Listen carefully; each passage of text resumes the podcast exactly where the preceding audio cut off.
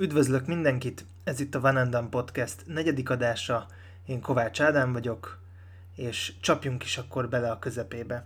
Legutoljára még a szezon előtt jelentkeztem, tehát körülbelül úgy 2 hét eseményeit kell feldolgoznunk. Természetesen legelőször a Gyúkkal kell ezt megtenni.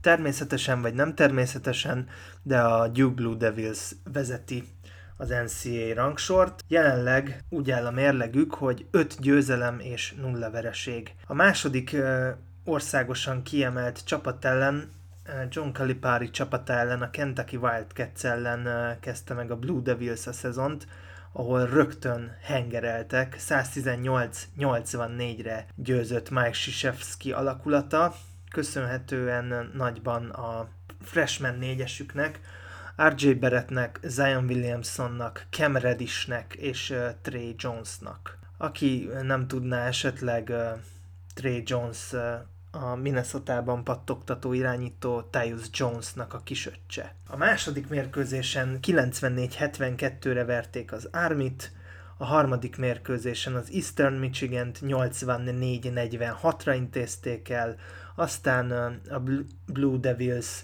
a San Diego State ellen, illetve az Auburn egyeteme ellen játszott, itt már a Maui meghívásos tornán. A San Diego State-et 90-64-re verte a csapat, míg az országosan 8. kiemelt Auburn Tigers-t pedig 78-72-re.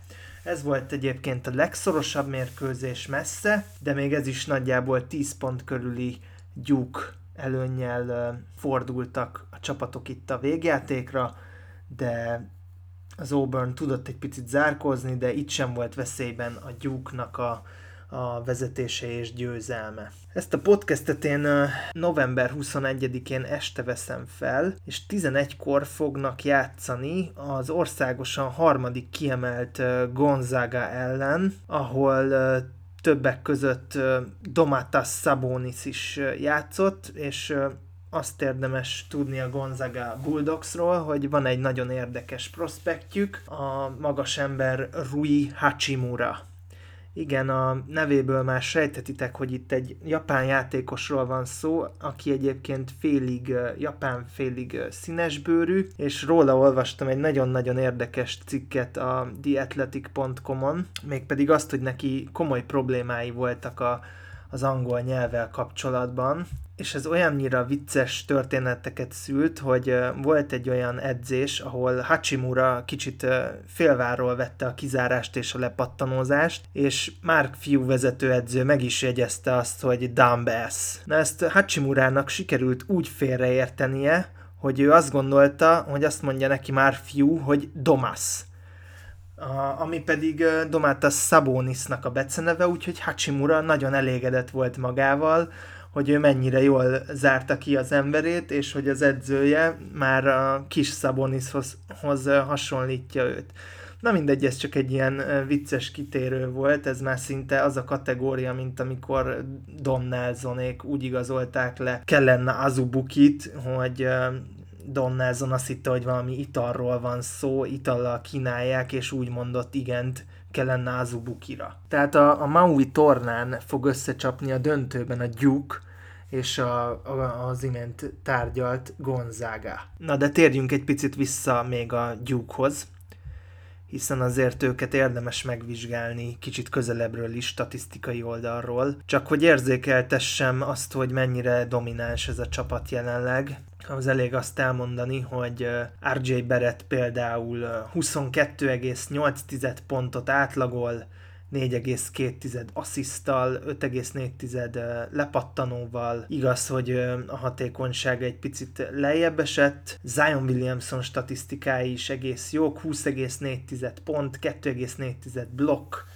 1,4 steal, 2,2 gólpassz, 9,4-es lepattanó, 70%-os pontossága, ami a ketteseket illeti, a triplája az még neki nem az igazi, de hogyha az ember nézi a meccseiket, akkor látja, hogy a stroke, tehát a dobás mozdulat, az rendben van nála. Kicsit még gyúrni kell rá, de Zion Williamsonnak van elég más értéke ezen kívül is. A harmadik nagy kedvenc innen a freshman osztályból az nem más, mint Cam Reddish, aki 16,8 pontot átlagol, 2,2 steal, 2 gólpassz, 3,8 lepattanó, viszont ami nála nagyon érdekes, hogy elvállal 8 darab triplát meccsenként, amiből be is vág 3,4-et, tehát 42,5%-kal vállalja a triplát, elég nagy meccsenkénti rádobás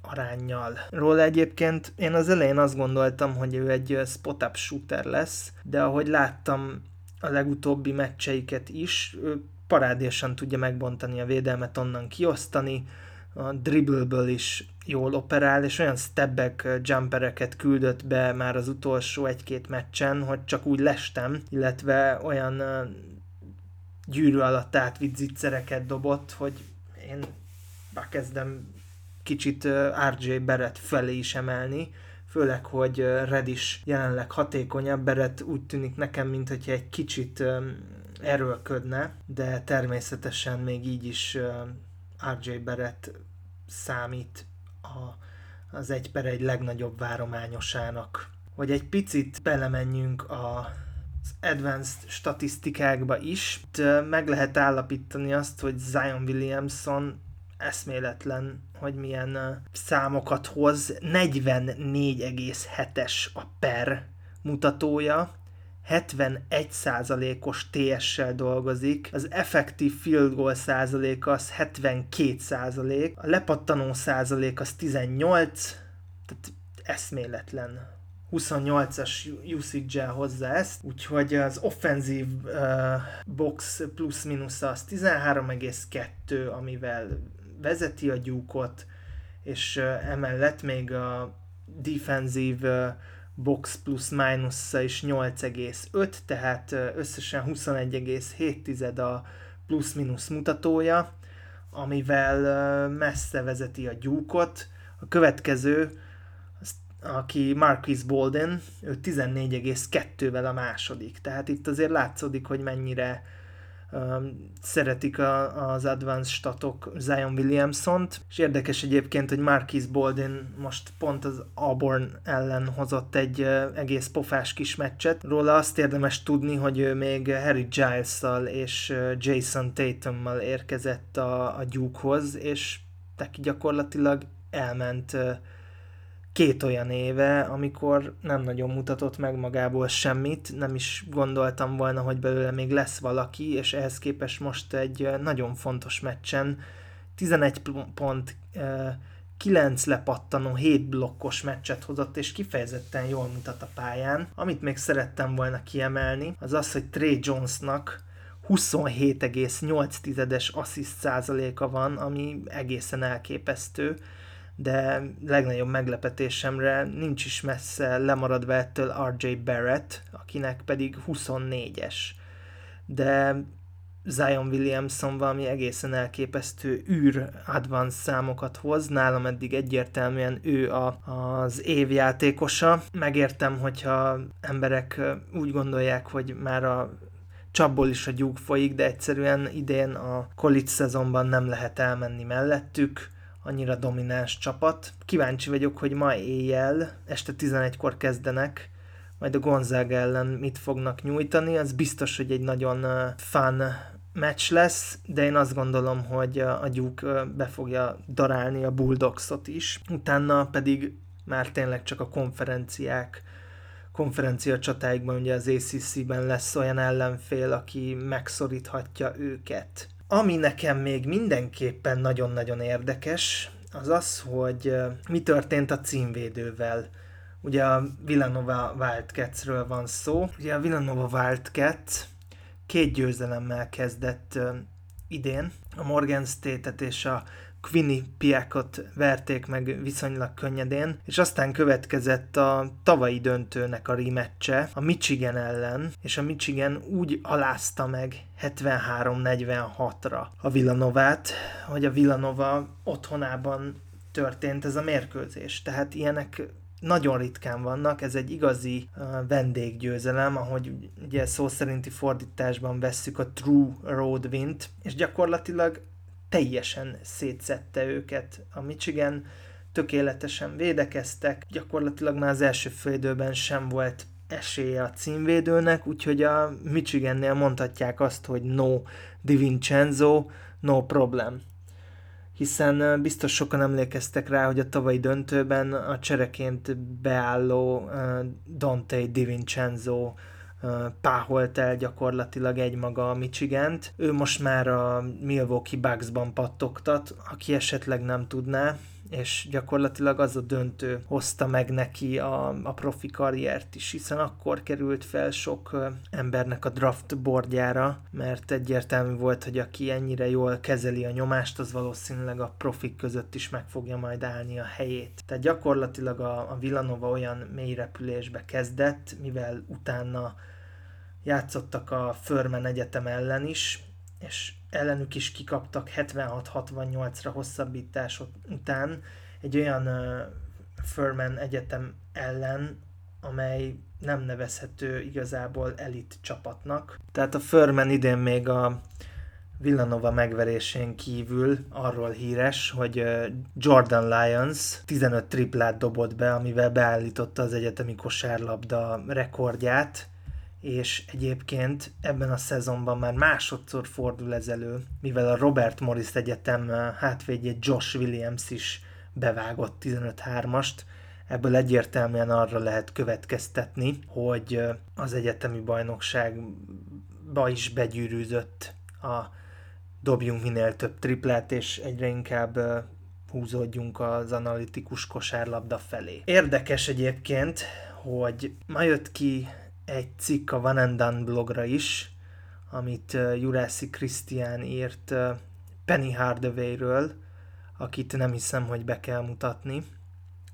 Ő most a Memphis Tigersnek az edzője, és újonc edző létére rögtön le tudta kötni a 2019-es év legjobb rekrútjának tartott James Wiseman-t, ezzel megelőzve olyan egyetemeket is, mint a Kentucky, és órákkal később, hogy ez a bejelentés megtörtént, John Calipari, a Kentucky edzője, rögtön kijött egy olyan nyilatkozattal, hogy őt túlértékeltnek tartják, mint toborzót, hiszen nem tudta Wiseman-t sem megszerezni. És tényleg érdekes, hogy idén a Kentucky nem bővelkedik a szokásos minőségi One and Done prospektekben.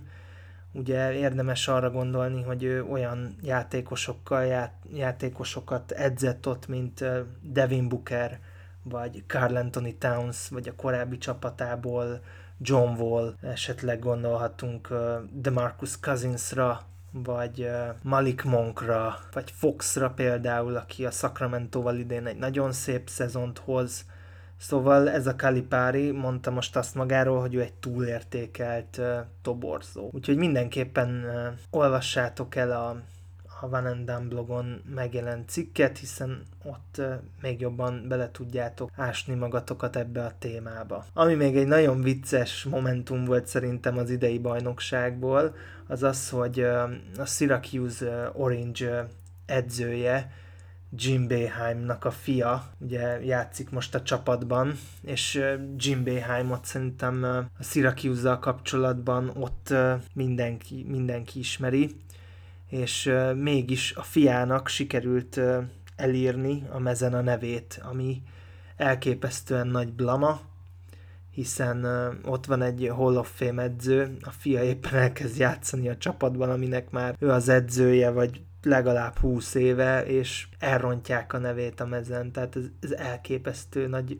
blama és vicces poén. Igen, tehát ugye említettem már, hogy a Gyúk első kiemelt országosan, őt követi jelenleg a Kansas, amely még szintén veretlen, megverte a Michigan State-et, és tavaly is már nagyon jó szezont hozó LeGerald Vick teljesen meg van bolondulva, hiszen volt egy ilyen mérkőzés, amin 8/8 triplát dobott be, tehát én nem tudom, milyen aranyba nyúlt ő, de elképesztő milyen számokat hoz. Jelenleg 22,3 pontot átlagol, 8 triplát vállal meccsenként, amiből beszór 5-öt, 62,5%-kal dob. Én azt gondolom, hogy ez fenntarthatatlan, de jó szezonja van a centerüknek, Judoka Azubukinak is, akit nem igazán várhatunk a profik között, hiszen hiába játszik jól a palánk alatt, gyakorlatilag tavaly is a Final Four-ba jutott a Kansas, ahol a későbbi bajnok a Villanova egyszerűen leiskolázta őket, és ugye többek között azért, mert a Villanova gyakorlatilag mindenkit ki tudott vinni a periméterre, volt egy Jalen Brunsonuk, egy DiVincenzojuk, egy Michael Bridgesük, és centerben pedig egy Omari Spellmanjük, és gyakorlatilag úgy csináltak hülyét Azubukiból, ahogy akartak. Ennek ellenére ő egy nagyon jó és értékes college játékos, csak hát megvannak a maga limitált skilljei. Ami számomra picit csalódást keltő, az Dedrick Lawson teljesítménye, akit sokan szezon előtt az évjátékosának vártak. 13 pontot átlagol, 3,3 eladott labdára. Szedi a pattanókat rendesen, hiszen 9-et is összegyűjt meccsenként, viszont a mezőny százaléka az nem túl jó. Tehát 31%-kal dob mezőnyből, ami nem valami jó előjel. Viszont ami nagyon pozitív, az Quentin Grimes, a freshman. Igaz, hogy 12,3 pontot átlagol csak, de ehhez hozzárak 5,7 gólpasszt is, és a triplája neki is nagyon jól megy, hiszen 5,3 kísérletből bevág 3-at, ezzel 56%-os. Szóval rá még érdemes lesz odafigyelni, egész jól forgatja egyébként a Kansas csapatát, és úgy gondolom, hogy a Jayhawksra mindenképpen érdemes lesz odafigyelni. Ha megvizsgáljuk a rangsort, ugye harmadik a már említett Gonzaga Bulldogs Rui Hachimurával, negyedik jelenleg a rangsorolásban a Virginia Cavaliers, őket talán onnan ismerhetitek, hogy tavaly végigverték az ACC-t, megnyerték az egész egyetemi alapszakaszt, illetve még ott a saját konferenciájának a rájátszását is, és amikor a March Madness-be kerültek, akkor a történelem folyamán először ők tudtak kikapni egy 16. kiemeltől, de látszik, hogy szépen feldolgozták ezt, hiszen 3-0-val kezdtek, és a védekezésük a szokásos folytogató. 5. a Tennessee Volunteers, 6. a Nevada Wolfpack, ott, ahol a Martin testvérek játszanak Jordan Caroline-nal, a North Carolina Tar Heels, tehát Michael Jordan alma mátere a 7., ahol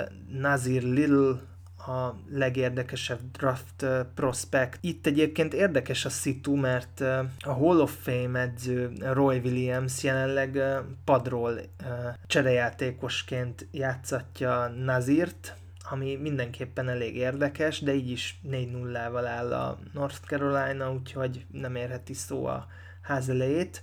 Ami viszont meglepő számomra, hogy a Kentucky 10. pedig szenvednek, mint a kutya. Mindenképpen azt lehet elmondani róluk, hogy nem egy nagyon diszfunkcionális társaság benyomását keltették.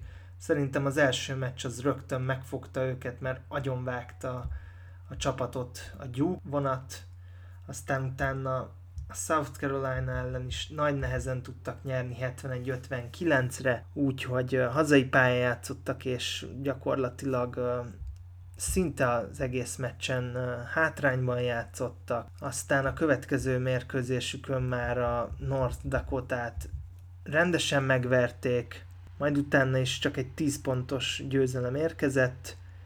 Itt egyébként Keldon Johnson az a játékos, akit érdemes lesz figyelni, egy ügyes wing játékos, akinek már megvannak a betörő mozdulatai is, és megvannak meg lehet arra is az eszköztára, hogy külső dobóként legyen effektív. És hogy még egy kicsit prospektezzünk is a végén, azok számára, akiket inkább az érdekel, hogy kik azok a játékosok, akik jövőre a drafton előkelő helyen kelhetnek el. Azoknak mondom én most el azokat a játékosokat, akik nekem eddig felkeltették az érdeklődésemet. Ebből a szempontból nem tudok elmenni Naz Reid mellett, aki az LSU Tigersnek a magas embere, és elképesztően gyönyörű dobó mozdulata van. A triplát biztos kézzel értékesíti. Láttam egy olyan highlight videót is róla, amikor kiléptek rá a hármasra,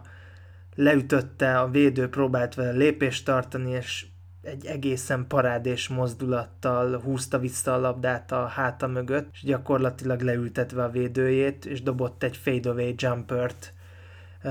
Elképesztő, amit támadásban ő tud, védekezésben vannak hiányosságai, nem is kevés, de azt gondolom, hogy a Chicago Bulls-ba ő tökéletesen beleillene, hiszen ők deklaráltan száműzték a védekezést a csapattájáról, úgyhogy innen is üzenem a Bikavér podcasteseknek, Kollár Daniéknak, hogy Naz Reid az ő emberük, hogyha továbbra is az elképesztő támadójátékot és a gyenge védekezést akarják látni.